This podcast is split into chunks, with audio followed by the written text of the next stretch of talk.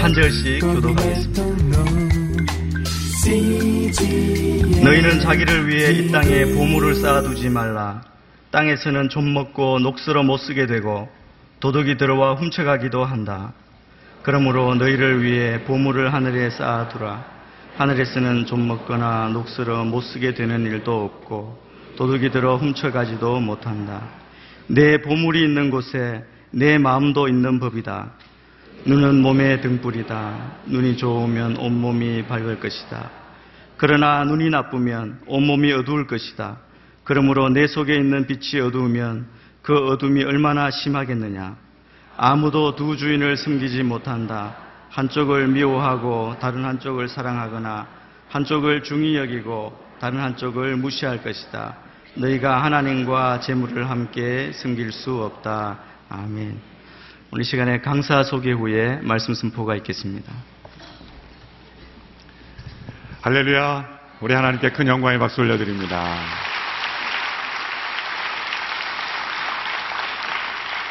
오늘은 제가 설교하러 나온 것이 아니라 강사를 소개하러 나왔습니다.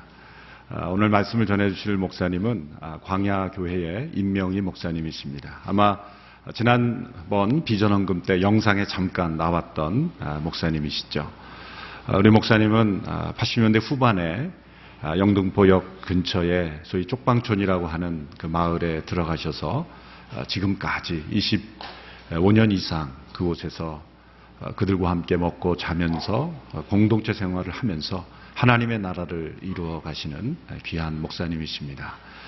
사실 목사님과 저는 신학대학원 입학 동기입니다. 그래서 저보다 연배는 위시지만 아, 제가 아, 신학대학원에 입학했다가 아, 휴학을 하고 어, 군에 입대했기 때문에 목사님과 계속 공부는 못했지만 그때 목사님 사역 초기에 가서 우리가 기도하고 또 신학생들이 함께 축복했던 어, 기억이 나는데 그 이후로 20년 동안 제가 돌아보지도 못하고 또 아, 이렇게 섬기질 못하다가 올겨울 춥다는 얘기를 듣고 노숙자가 생각이 나고 또 우리 목사님이 생각이 났어요. 그래서 비전헌금으로 저희가 함께 돕게 되고 또이 차에 함께 새벽 기도에 오셔서 오늘 본문을 보니까 에, 제가 설교할 자격이 없더라고요. 우리 목사님이 설교하시는 게 훨씬 더 자격이 있습니다. 너무 쉬운 말씀이지만 우리의 삶 속에 실천하지 않으면 체험할 수 없는 진리의 말씀이죠. 오늘 임명희 목사님 예, 광야교회 담임하시며 또한 노숙자 사역을 하시는 목사님 나오셔서 귀한 말씀 전해주시겠습니다. 어제 사실 지금 매일 이 주간 동안에 매일 저녁 심야 집회가 있어서 어제도 2시 반에 주무셨대요. 어, 그래서 어, 눈이 뻘겋게 돼서 오셨는데 큰 격려의 박수로 축복하겠습니다. 감사합니다.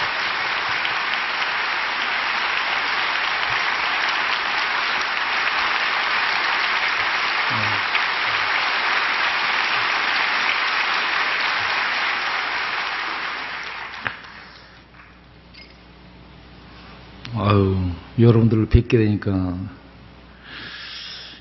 너무나 감격스럽습니다.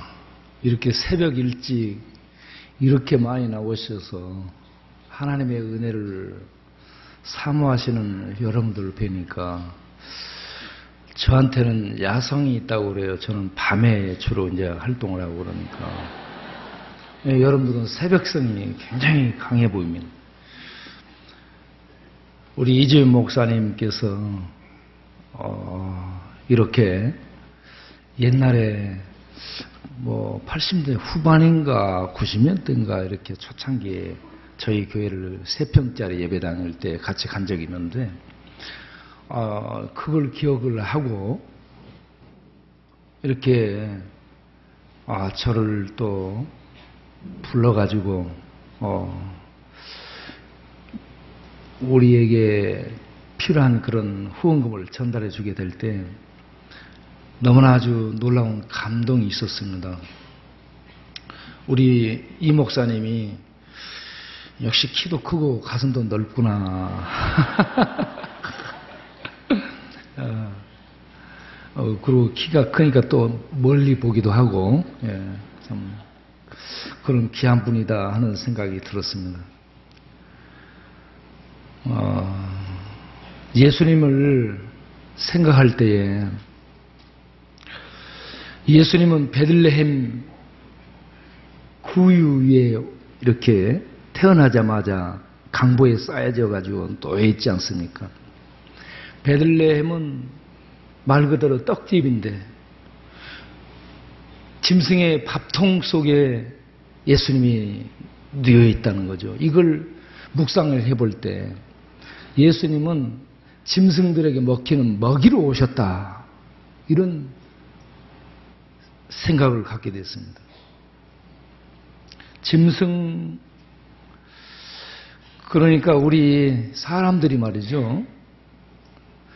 짐승 같은 그런 존재가 됐죠. 죄로 오염됐고, 죄로 부패했고, 죄로 타락해서 짐승 같은 그런 폐기 처분해야 될 존재가 우리 사람들인데, 이러한 우리들을 위해서 그 존귀하신 하나님께서 이 땅에 오셨는데,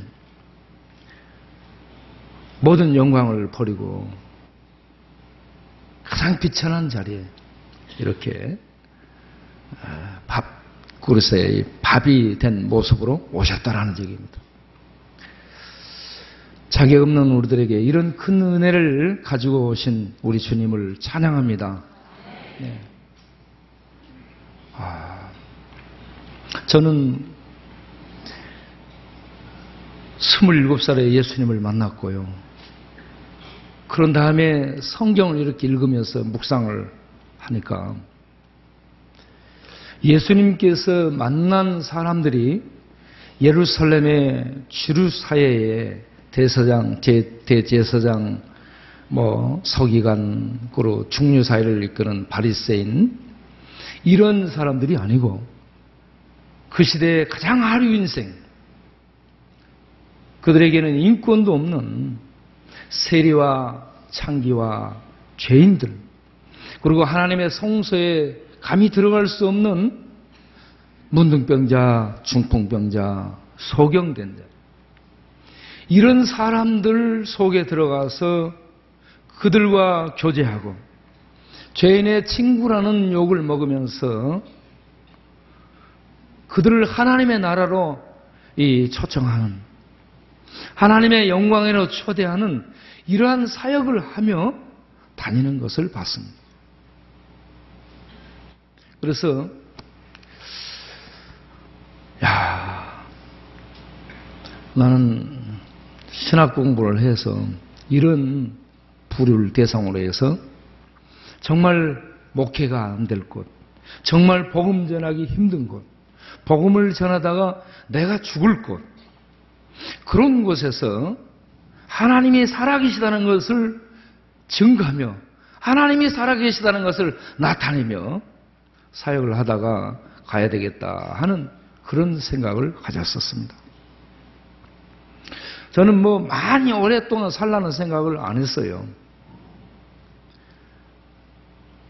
제가 감동받은 사람이 상록수, 이쪽 신문의 상록수에 나온 최영신.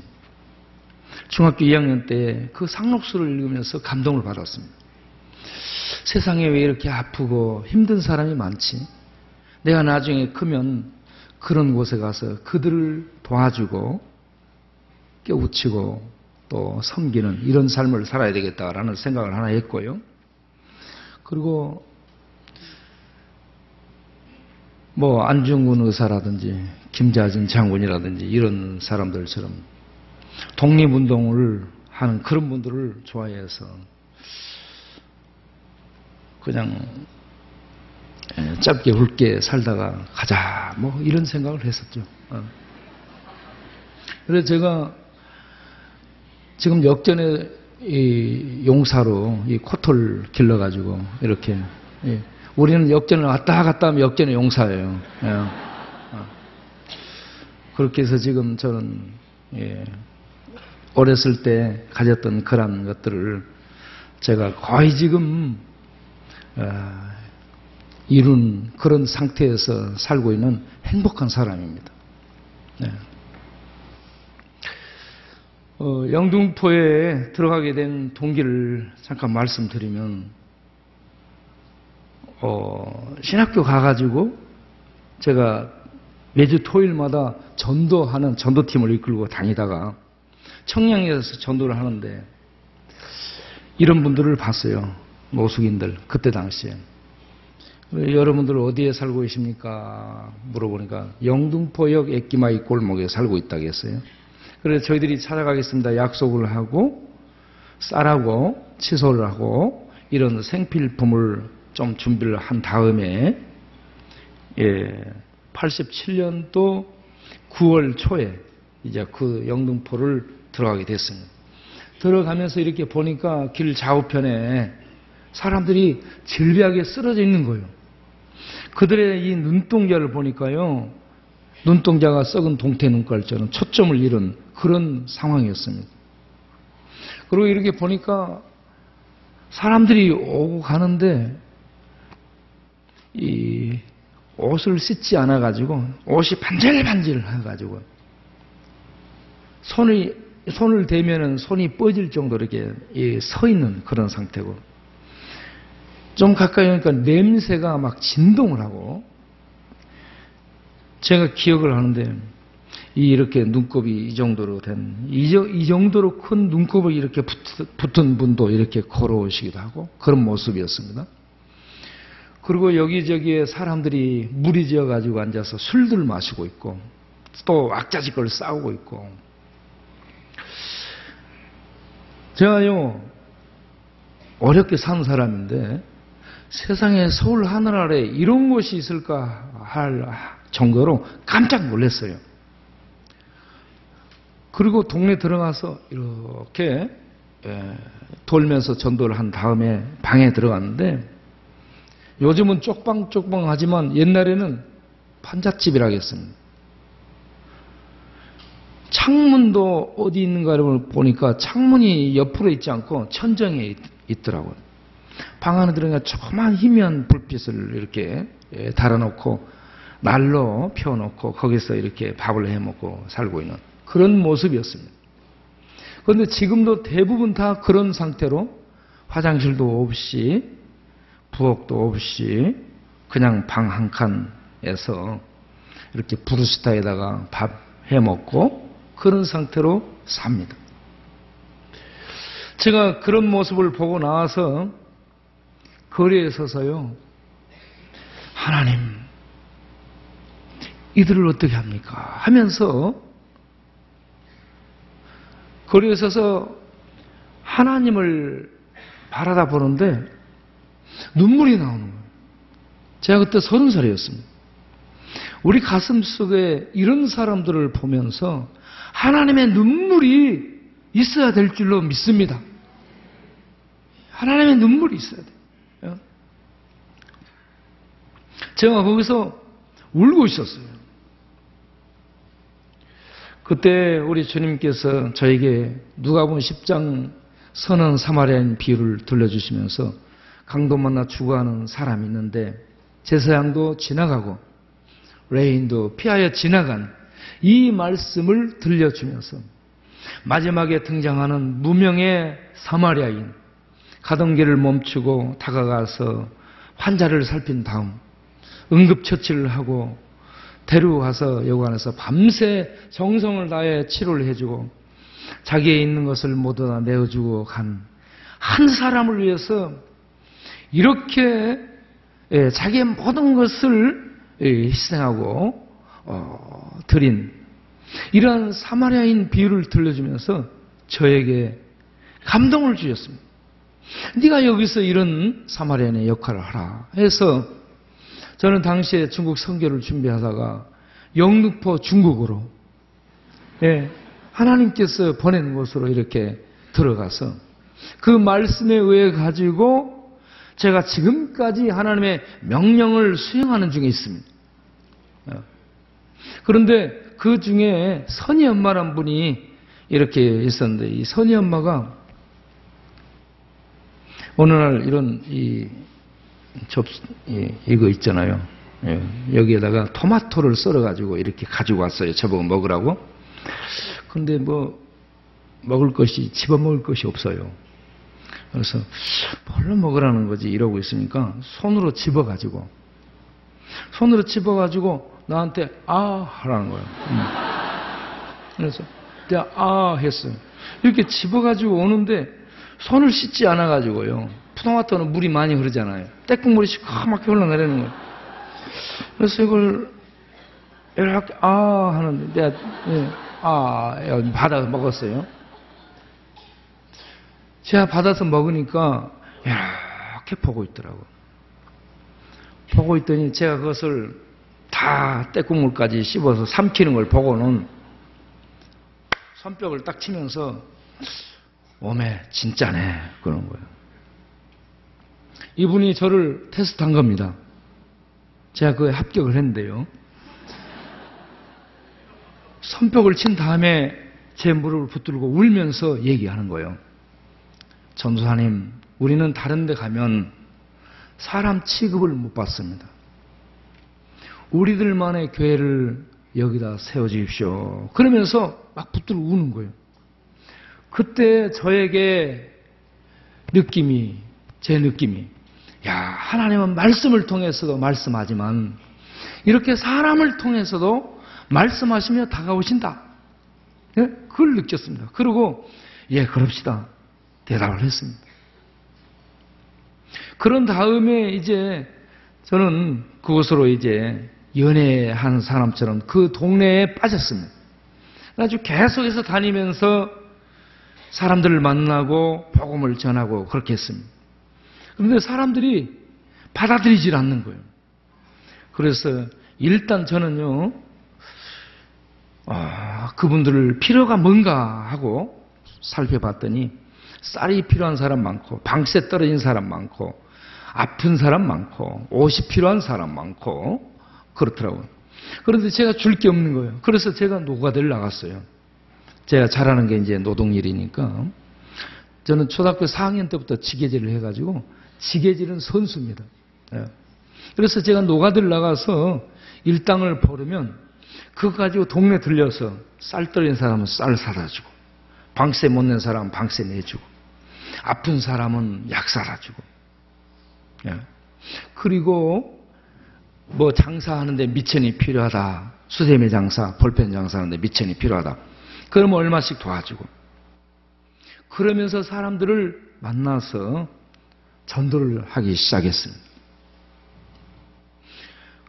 그런 다음에 미남이라는 사람을 만났어요. 미남이는 이 똘마니를 44명, 4명 정도 데리고 있었던 소매치기 왕초였습니다. 이 사람을 만나가지고 복음을 전했어요. 그런데 뭐 씨알이 먹히지가 않는 거예요. 네. 거들떠 보지도 않는 거예요. 제가 한 3개월 가까이를 찾아다니면서 도움을 드렸을 거예요.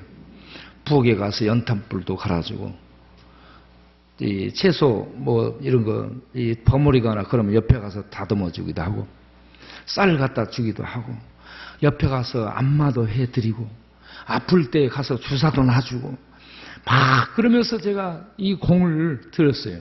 잘 다녔습니다.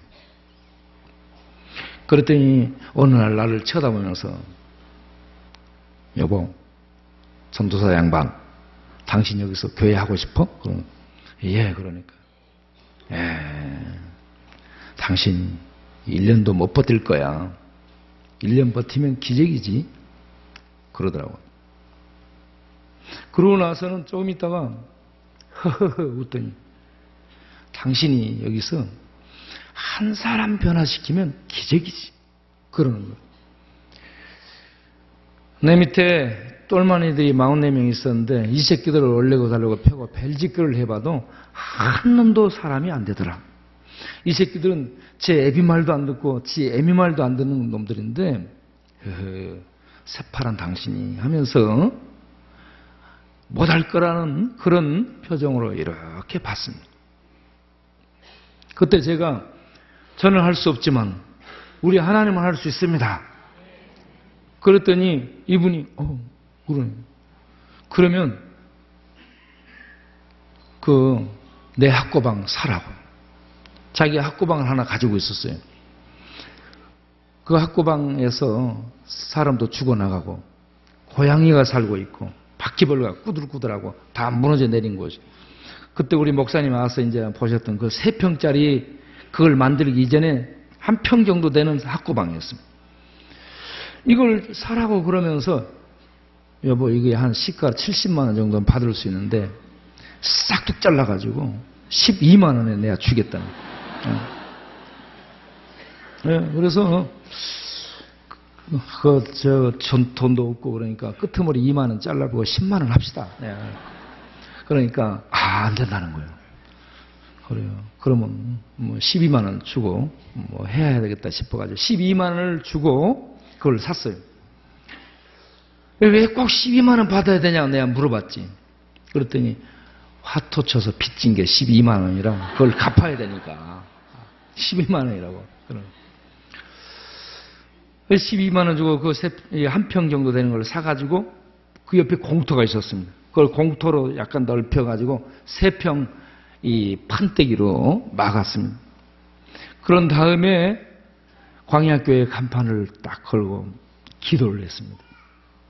하나님, 이 조그만 이 교회 이곳을 통해서 이 지역이 복음화 되게 해 주시옵소서.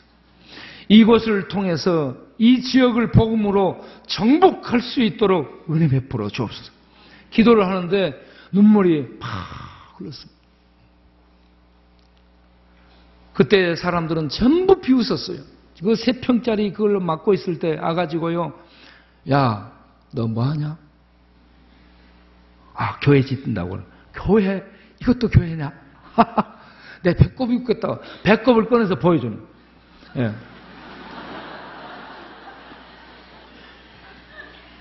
어. 사람들의 냉대와 냉소와 비웃음 그런 속에서 이걸 한 거예요.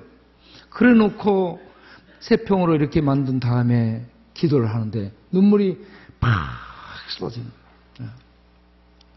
우리 동네가 예, 자유당 시대부터 형성된 율락가고요. 제가 들어간 당시에 율락 여성들이 3, 400명이 바글바글 대던 곳이고요. 포주, 뱀프, 기둥서방, 율랑서등, 율랑 여성, 인신매매 이게요 사슬처럼 엮어져 있는 그런 이 완전히 이 마귀들의 세력이 진을 틀고 있는 그런 곳이었습니다. 네. 그런 곳에서 제가 이렇게 세 평짜리 예배당을 만들고 교회를 시작하니 마귀가 가만히 있겠습니까? 예. 그럴지라도 저 가슴 속에는 성령이 불탔고요. 제 가슴 속에는 복음의 불이 뜨겁게 타오르고 있었습니다. 뭐 마치 골리앗 앞에 선이 소년 다윗 같은 그런 심정이었지만 하나님이 함께 하신다는 믿음과 그 확신 속에서 예, 그곳에서 복음을 전하며 사람들을 돌보며 또 사람들에게 어떤 삶을 예, 좀씩 가르치는 그런 일을 시작을 했습니다. 세 평짜리 예배당에 사람들을 데려다 놓고 같이 잠도 자고 노동일도 같이 나가고 수세미 장사도 같이 나가고 그렇게 하면서 이 분들을 이렇게 어떻게 하는지 하나님의 말씀을 받아들일 수 있도록 만들기 위해서 애를 썼습니다.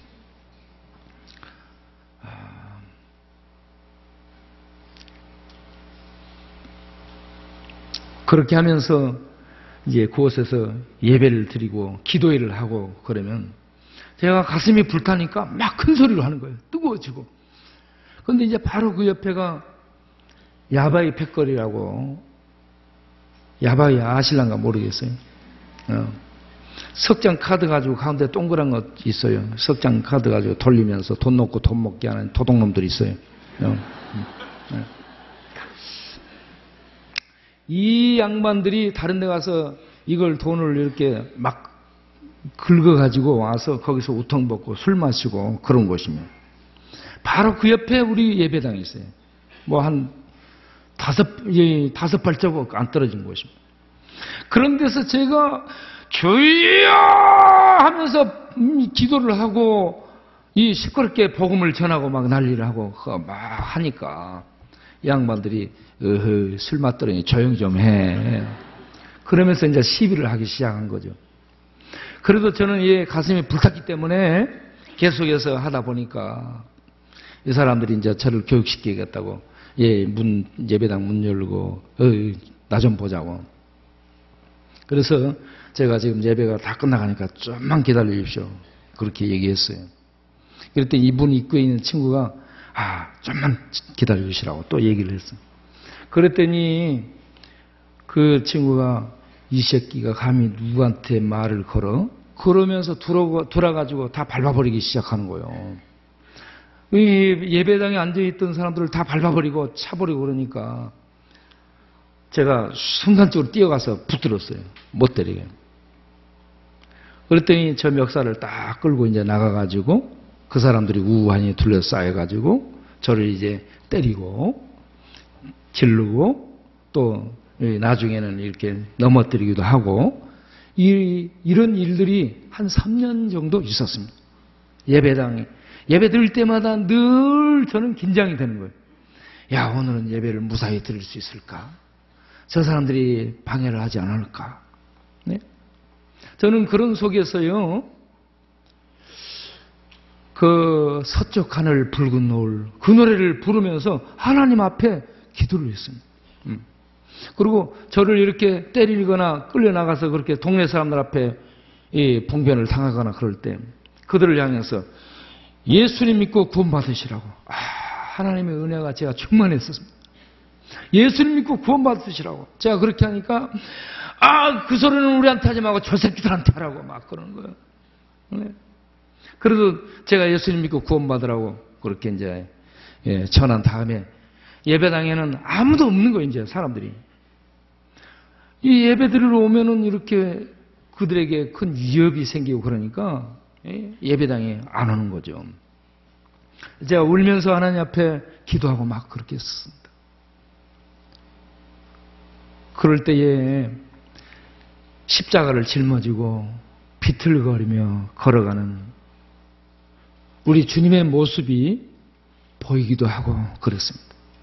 우리 주님의 모습이 보이는데 그때 얼마나 감격스러운지 몰랐어요. 제가 복음을 전하다가 이렇게 이런 어려움을 겪으면서 아무도 제가 지켜낼 수 있는 힘이 없는 상황에 무력한 주님, 우리 주님이 이렇게 무력할까라는 생각도 하면서 기도할 때 주님은 십자가를 짊어지고 비틀거리면서 가는데 나같이 부족한 그런 죄인이 감히 하나님의 그 영광스러운 이 고난에 동참할 수 있었다는 그게요. 너무 큰 감격이었고 감동이었습니다. 그래서요. 그 이런저런 어떤 어려움이 전혀 어려움이 아니고 오히려 주님의 그 십자가 고난을 목도하면서 큰 기쁨이 속에서 솟아오르는 거예요. 주의 복음을 위해서 이렇게 묵묵히 어떤 고난도 감수하고 걸어가는 주의 백성들 가운데 하나님께서는 큰 기쁨으로 힘을 주시는 줄로 믿습니다. 이 기쁨이 힘이에요. 뭐, 그 어떤 것보다 이 주님을 만나는 이게 영광이고요. 주님 그 고난에 동참할 수 있다는 이게요. 놀라운 기쁨이었습니다. 네. 그렇게 하면서 이제 계속해서 어, 복음을 전하고 어, 그렇게 하면서 우리가 예, 동네 상황에 맞게 공동체 생활을 해야 되겠다 싶었고요. 나눠주는 삶을 살아야 되겠다 싶었습니다. 그래서 저희들이 이제 나중에 89년도 예, 성탄절부터 밥을 주기 시작했어요. 어, 그리고 92년도 어, 그때는 공동체 생활을 하게 됐습니다. 그때 한 50명 이상 공동체 생활을 했고요. 그렇게 하면서 새끼 밥을 그때부터 주기 시작했어요. 공동체 하다 보니까 아침 저녁으로 주면서 낮에 일하러 나갔다가 들어라 했더니 일하러 나간 사람이 있는 반면에 못 나간 사람들이 있어요. 굶을 수 없잖아요. 그러다 보니까 다 주자. 그래가지고 새끼를 다 주기 시작한 거예요. 그래가지고 그때부터 지금까지 쭉 하루에 새끼를 주는데 주다가 보니까 이게요 어쩔 때는 쌀이 떨어져요. 주방장이 칼 들고요. 목사님 쌀. 어, 어, 음. 그러면 아 좀만 기다리면 어. 참 하나님께서 위에서 다 보고 계시더라고요. 밥 먹으려는데 쌀이 없으면 좀 기다려. 그런데 바로 어떤 분을 통해 가지고 쌀값이 조달이 되고요. 가지고 와 어떤 분이 금방 가지고 와서는 아 이거 쓰시라고 어, 디 사는 누구세요 하고 물어보면 아 그거 묻지 말고 하나님께서 저에게 지금 여기에 갖다 주러 감동해서 가지고 갔다고 그러면서 이렇게 주고 가는데 야 하나님이 위해서 다 보시고 핸들 하시네 하, 저 그때 놀라운 이런 경험들을 하게 됐습니다. 어떤 경우에는 이 지방에서 트럭에 쌀을 한 20포대 정도 실어서 누군가를 통해 가지고 갖다 주기도 하고. 조지 물러 목사님은 고아들의 아버지였지요. 근데 지금 노숙자, 쪽방 주민 이런 사람들은 고 어디요? 고. 음. 고 아들의 하나님도 되시지만 고 어들의 하나님도 되십니다. 예. 네. 뭐 이거 약간 차이만 있지 이? 똑같습니다. 예, 하나님이 다 이렇게 채우시더라고. 그렇게 하면서 이렇게 쓰다가 보니까 야 주님을 묵상했어요. 우리 주님께서는 그 영광스러운 하나님이 하늘의 영광과 그 모든 능력을 다 비우시고 이 땅에 오셔서 베들레헴 마을간에 그 구유에 짐승의 밥통에 밥으로 오셨고 내 살을 먹지 아니하고 내 피를 마시지 아니하면 너에게 영생이 없느니라 하시며 주님의 그 몸을 우리들에게 떼어서 주시는 그러한 죽음의 자리에 들어가시며 저주 가운데 있는 우리를 살려내시기 위해서 하나님 당신은 저주 속에 들어가시고 주시고 완전히 망하신 거예요. 우리를 위해서. 우리를 위해서 하나님이 주시고 망하셨더라고. 그 은혜로 우리가 살게 됐어요. 그 은혜로 살게 된 우리가 이제 할 일이 뭐냐? 주님의 뒤를 따라서 우리도 주다가 망하고 살아야 됐다. 그래서 우리의 실전사항 1번이 주다가 망하자. 따라서 한번 합시다. 주다가 망하자. 네. 그 어떤 사람은 와가지고 주다가 흥하자 이렇게 바꾸지 왜 주다가 망하자냐고. 근데 제가 이렇게 볼 때 주님을 묵상하면 우리를 위해서 완전히 주시고 망하신 거예요. 여러분, 우리 모두 예수님 믿어 하나님의 백성 제자들이 됐다면 주님의 걸어가신 뒤를 따라서 이미 얻게 된, 이미 누린 이 하늘의 생명을, 하나님의 그 놀라운 죽음을 이긴 이 놀라운 이김의 생명을 세상 가운데서 줌으로써 나타내며 살 수 있는 이게 하늘에 쌓는 일이 되는 줄로 믿습니다. 하늘에 쌓는다는 것은 하늘 백성으로 살아가는 겁니다. 하늘 백성으로 살기 위해서는 우리 영혼 속에 하늘의 생명이 들어와 있어야 되고 우리 가슴, 우리 심장 속에, 우리 이 세포 혈관 속에 하늘의 생명이 들어와 있게 되면 우리는 이미 하늘을 사는 겁니다. 하늘을 사는 사람은 이 땅의 것에 대해서 연연하지 않게 되고 하나님의 것을 계속해서 흘려보내면 이런 통로 역할을 할 수 있게 되는 줄 믿습니다. 그래서 예, 주다가 망하자면서 하루에 세끼 계속 이렇게 예, 나눠주는데 거기 와서 밥 먹는 사람이 1200명에서 한 1500명이 매일같이 밥을 먹었습니다.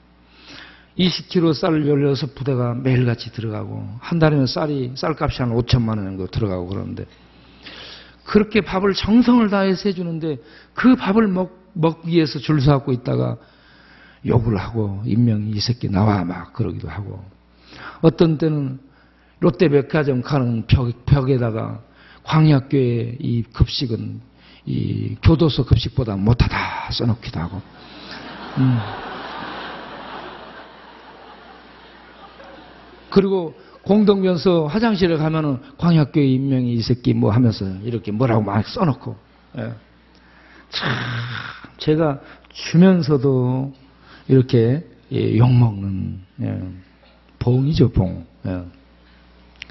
그러니까 우리 주님이 참 그렇게 사셨더라고. 이 짐승 같은 이 하나님을 몰라보고 자기 땅이었지만 자기 백성도 몰라보는 그런 자들을 위해서 자기를 주시는 거예요. 예? 아, 그럼에도 불구하고 이렇게 나누는 삶을 통해 가지고 계속해서 쪽방 동네 사람들을 먹여주고 보살피고 이렇게 찾아가서 청소해주고 또 뭐 이런 것 저런 거 아플 때 이렇게 돌봐드리고 그렇게 계속해서 했습니다. 계속해서 나눠주는 일을 하면서 그리고 돌보면서 동네를 돌며 복음을 전하기 시작했어요. 그래서 두 번째는 우리가 뭐 하냐 그러면 다 같이 돌자. 동네 한 바퀴. 예배 드린 다음에 밖에 나와서 동네를 돌면서 지은 죄를 회개하라. 주의 재림이 임박하였느니라. 죄를 회개하라. 하나님의 나라가 가까이 왔느니라. 하면서 세례 요한이 외쳤고 구약에 마감하는 세례 요한 신약을 열었던 예수님이 외친 이 말씀을 가지고 외치면서 전도를 했습니다. 그러니까 그 밖에 나와 있는 포주, 뱀프, 기둥서만 이런 사람들이 어떤 새끼가 이렇게 동네를 시끄럽게 떠들고 돌아다니는 거야. 그래가지고 핸드마이크 뺏으로 돌진해 오지, 온몸으로 육, 이, 육, 이 돌진해 오면서 가는 길을 막지, 달라들어가지고 손을 꺾으며 이걸 뺐지, 이러면서 막는 거예요. 그러든 말든, 예, 우리는, 예, 앞을 향해 전진하는 기사도 정신이 있어요. 그래서 고한 겁니다. 그냥. 동네를 돌면서 계속해서 외치고 그렇게 하다 보니까 어느 순간부터 이 사람들이 우리가 외치면서 가게 되면 숨기 시작하더라고. 음, 들어가, 들어가. 왜냐하면 말씀이 찌르니까, 말씀이 죄인들을 찌르니까요. 천둥치고 벼락치고 그러면 죄인들은 무서워서 못 나오잖아요. 이 하나님의 말씀이 그들 심령에 천둥벼락으로 들려지니까 숨기 시작하는 거예요. 그래서 지금 우리가 가는 길에 조용합니다. 예. 그렇게 해서 동네를 갈고 돌아다니며 복음을 전하다 보니까 술꾼들이 모였다가 술 마시다가 제가 가잖아요. 아무 말도 안 했는데 일어나서 죄송합니다. 인사해요. 예. 제가 뭔 말 안 했어요. 예. 그리고 제가 가까이 이제 전도하기 위해서 다가가면 지네들끼리 얘기해요. 야, 목사 온다. 그럼. 제가 딱 가까이 가게 되면 이 앉아서 얘기하던 친구들이 야, 너 지금 이분한테 목사를 했냐? 그러면 새끼야 목사를 목사하지 뭘 하냐? 너희 새끼 빨리 사과 안 해. 이분은 새끼야 보통 목사가 아니고 선지자야 이 새끼야. 제가 하도 갈고 돌아다니면서 복음을 전하니까 선지자로 알려진 거예요. 선지자. 예. 그러다 보니까 어떤 사람은 술집을 차려놓고 저보고 가서 이 오픈 예배를 드리더라고요. 그래서 내가 술집을 가서 이제 예배를 드린 거예요. 주인을 앞에다 앉혀놓고 하나님의 말씀을 전한 다음에 흥하게 하시는 것도 하나님의 뜻이요. 망하게 하는 것도 하나님의 뜻인 줄로 믿으시기 바랍니다. 아멘. 아멘 했어요. 1년 만에 망했습니다. 문을 닫았어요. 그런데 이분이 교회를 잘 나옵니다. 망해도 하나님의 뜻이라는 것을 아니까 나오는 거예요. 하나님의 놀라운 은혜가 계속 나타납니다. 화요일 저녁에 역전에 밤 12시부터 예배를 드리거든요. 그러면 역전에 있는 또 이 건달들이 있어요. 옆- 옆에 와가지고 이 샤타문을 쾅쾅 차면서 앉아가지고 있는 그 사이로 지나다니면서 예배를 못 드리게 하는 거예요. 그러니까 또 거기 온 우리 친구들도 만만치 않거든요. 그래가지고 걔들하고 우리들하고 격돌이 일어나요. 그래가지고 예배 드리다 말고 그것이 피바다가 되는 거예요. 뭐 치고받고 난리를 하고 막 그렇게 피바다가 되고 그렇습니다. 터지고. 예? 그러면서 밤 12시에 역전 예배 드리는 그곳을 딱 우리가 지키게 된 겁니다. 영무원 이 역장님이 불교 신자로 바꿔지게 되면 영무원들을 동원해 가지고 나와서 예배를 못 드리게 막는 거예요. 그래서 제가 앞에 가서 마이크를 잡고 지금부터 영무원들을 잡는다 실시. 응. 밖으로 끌어내. 그래가지고 밖으로 딱 끌어내. 그래 놓고 영문들을 놓고 제가 막 설교를 했습니다. 그러고 있는데 경찰가들이, 경찰들이 소식을 듣고 달려온 거예요. 그래가지고는, 아니, 당신들 이 사람들하고 시비 붙어갖고, 어? 이 사람들이 일어나면 어떻게 하려고 그러는 거냐고. 예. 빨리 들어가라고. 경찰들이 영무원들한테 빨리 들어가라고. 예, 빨리 들어가라고. 예. 그렇게 해서 지- 저희들은 지금까지 역사 대합실 3층 거기에서 예배 드리는 유일한 교회로 우리가 남아 있습니다. 네?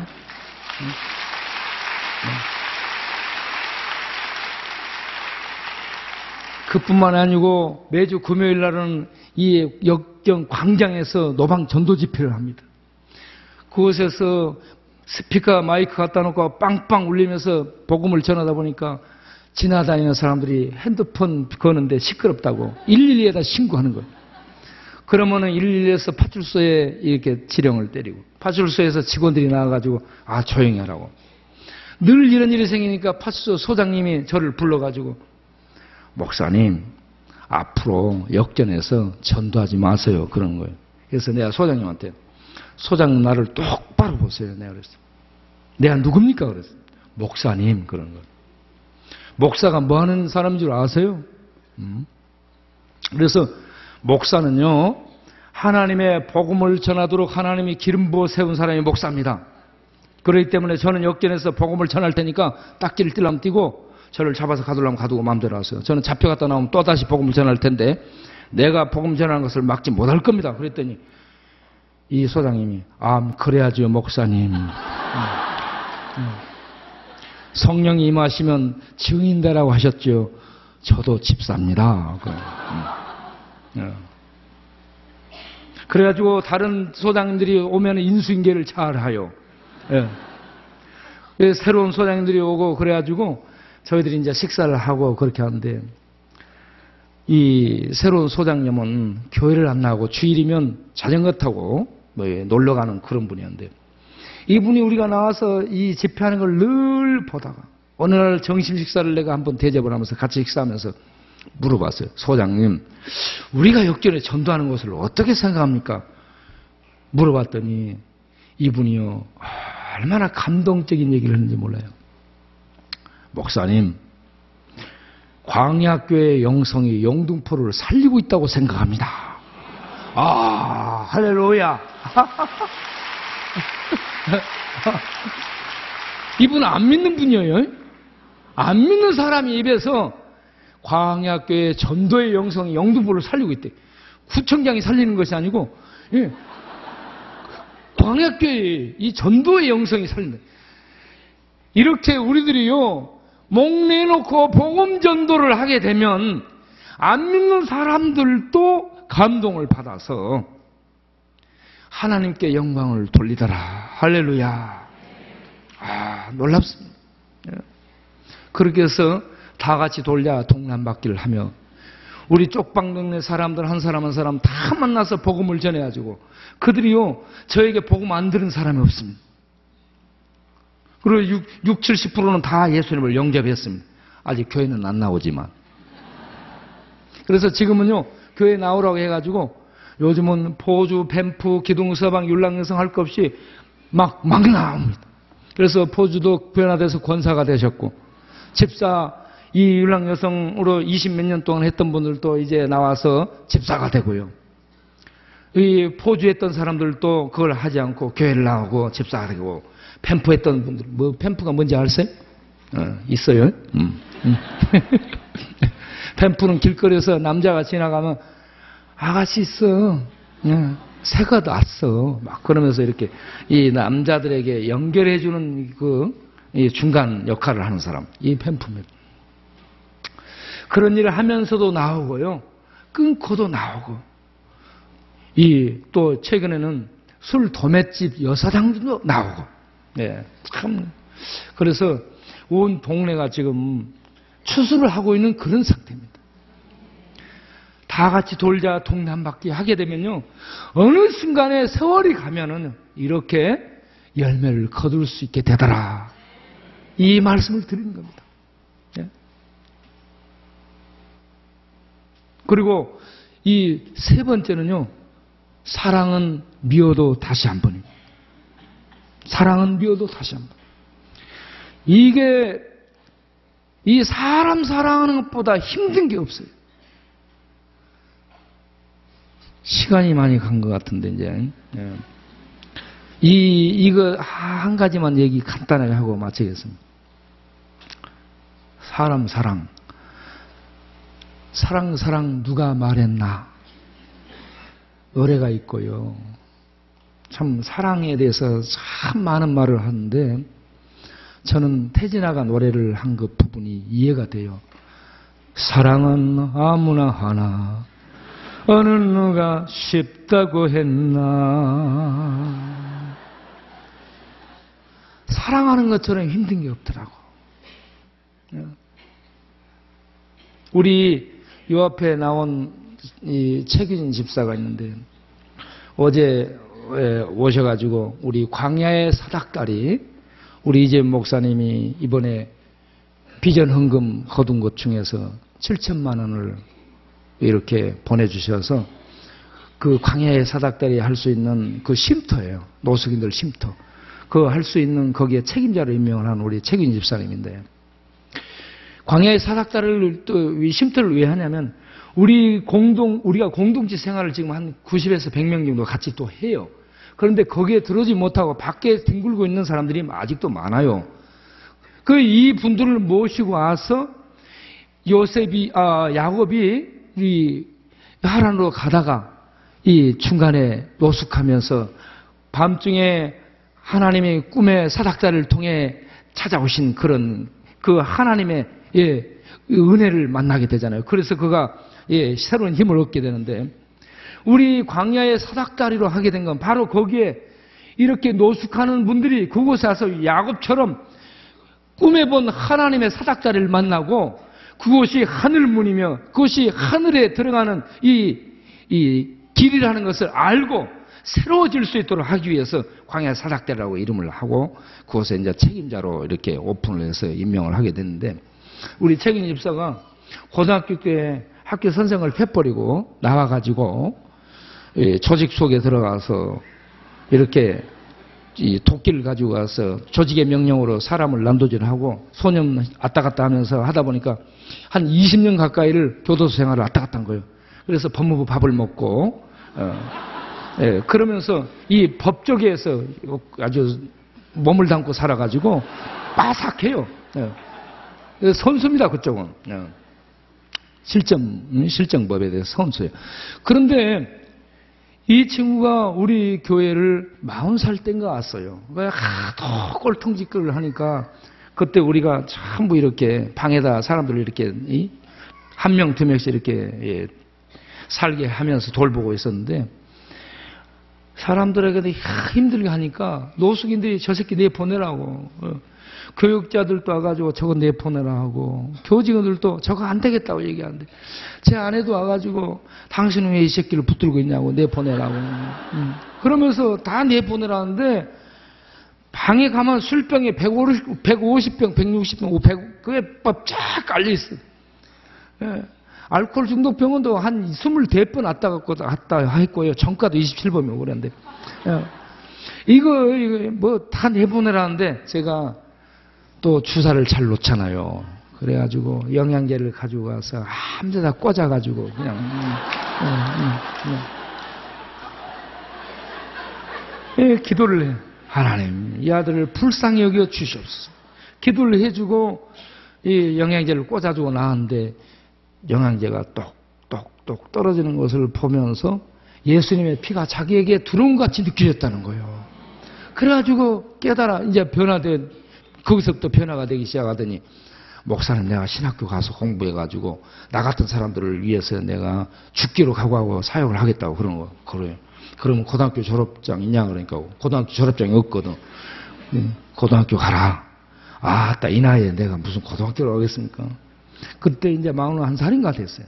고등학교를 가라니까 어, 그 나이에 못 가겠다. 그래서 우리가 2년 과정으로 하는 그런 이 학교를 보내준 거예요. 그래서 2년 만에 고등학교를 이제 다 다녔어요. 졸업할 때 가가지고 이 꽃다발 들고 와서 이제 소감을 한번 얘기해 봐라 그러니까 목사님 감사합니다 해야 될 텐데 아 목사님 조그만 새끼들하고 공부하다 보면 쪽팔려 혼났습니다. 예, 예, 예. 그래 이제 고등학교 졸업했으니까 대학교 가라 해가지고 대학을 보냈어요.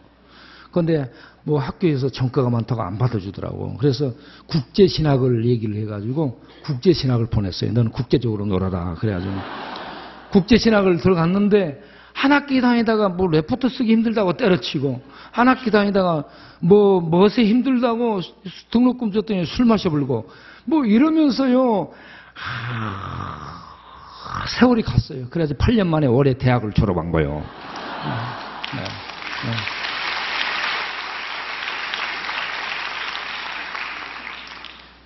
그런데 이 친구가 참 깨달음이 많아요. 그래서 이제 어느 날 여자도 생기고 그래가지고 어, 여자하고 같이 이제 생전 처음에 어머니가 권사님인데 어머니가 포기했던 아들이거든. 예. 그런데 그 어머니에게 효도하기위해서 어머니하고 모시고 와서 이 여자하고 일주일 살았어. 그런데 일주일 살고 다 세 명이 흩어진 거예요. 예. 그래가지고 저한테 와가지고 하, 당이 꺼질 듯이 한숨을 쉬면서 목사님 참 그러더니 이제 얘기를 하기 시작해요. 뭔 얘기냐. 삼천 교육도보다 힘든 것이 있더라고. 삼천 교육도보다 힘든 것이 뭐야? 공부하는 것이 그렇게 힘들다 했어요. 그런데 이 공부보다 힘든 게 있더라고요. 그것이 사람 사랑하는 것이더라고요. 서로 사랑하는 사람끼리 일주일간을 한 방에 살아, 한 집에 살았는데 일주일 만에 다 뿔뿔이 터졌어요. 네. 여러분, 사랑하며 같이 사는 거 위대한 겁니다.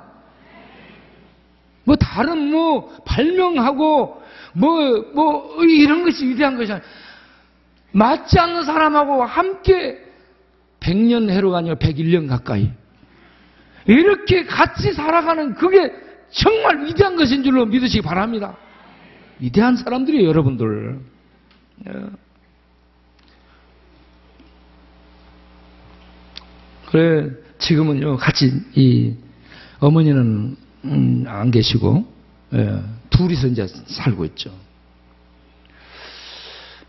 참, 여러분, 사랑이 정말 힘든데, 저는 이 사랑을 이렇게 생각합니다. 제가 태어난 고향이 전라남도 진도 조도 섬마을입니다. 우리 조도는 섬이 154개로 돼 있어요. 높은 산에 올라가서 보면 이 바다가요 섬들이 있는데 바다가 큰 가슴으로 섬들을 크고 작은 섬들을 이렇게 안고 있는 거예요. 이게 저는 예수님이 크고 작은 죄를 범한 모든 이 죄인들을 다 이렇게 안고 있는 것으로 보이십니다. 사랑은 크고 작은 죄를 범한 이런저런 실수를 하는 사람들을 끝까지 안고 가는 것이라고 생각합니다. 요한복음 13장 1절을 보게 되면 예수님께서 세상에 있는 자기 사람을 사랑하시되 끝까지 사랑하시니라. 할렐루야. 여러분 저랑 저랑 같이 한번 이렇게 해보겠습니다. 끝까지 사랑하시니라. 손을 앞으로 내미는 사람 어깨 관절염이 사라질지어다.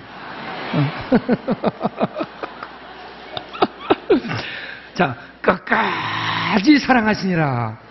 예. 예. 이렇게 사랑은 참 끝까지 사랑하는 사랑인데 하나님이 우리를 끝까지 사랑하시더라고. 이 하나님의 사랑을 생각해 보면 묵상하니까 사랑은 미워도 다시 한 번이다. 그래서 제가 이런 노래를 부르면서 막 마치겠습니다. 이 생명 다 바쳐서 미워도 다시 한번 아멘.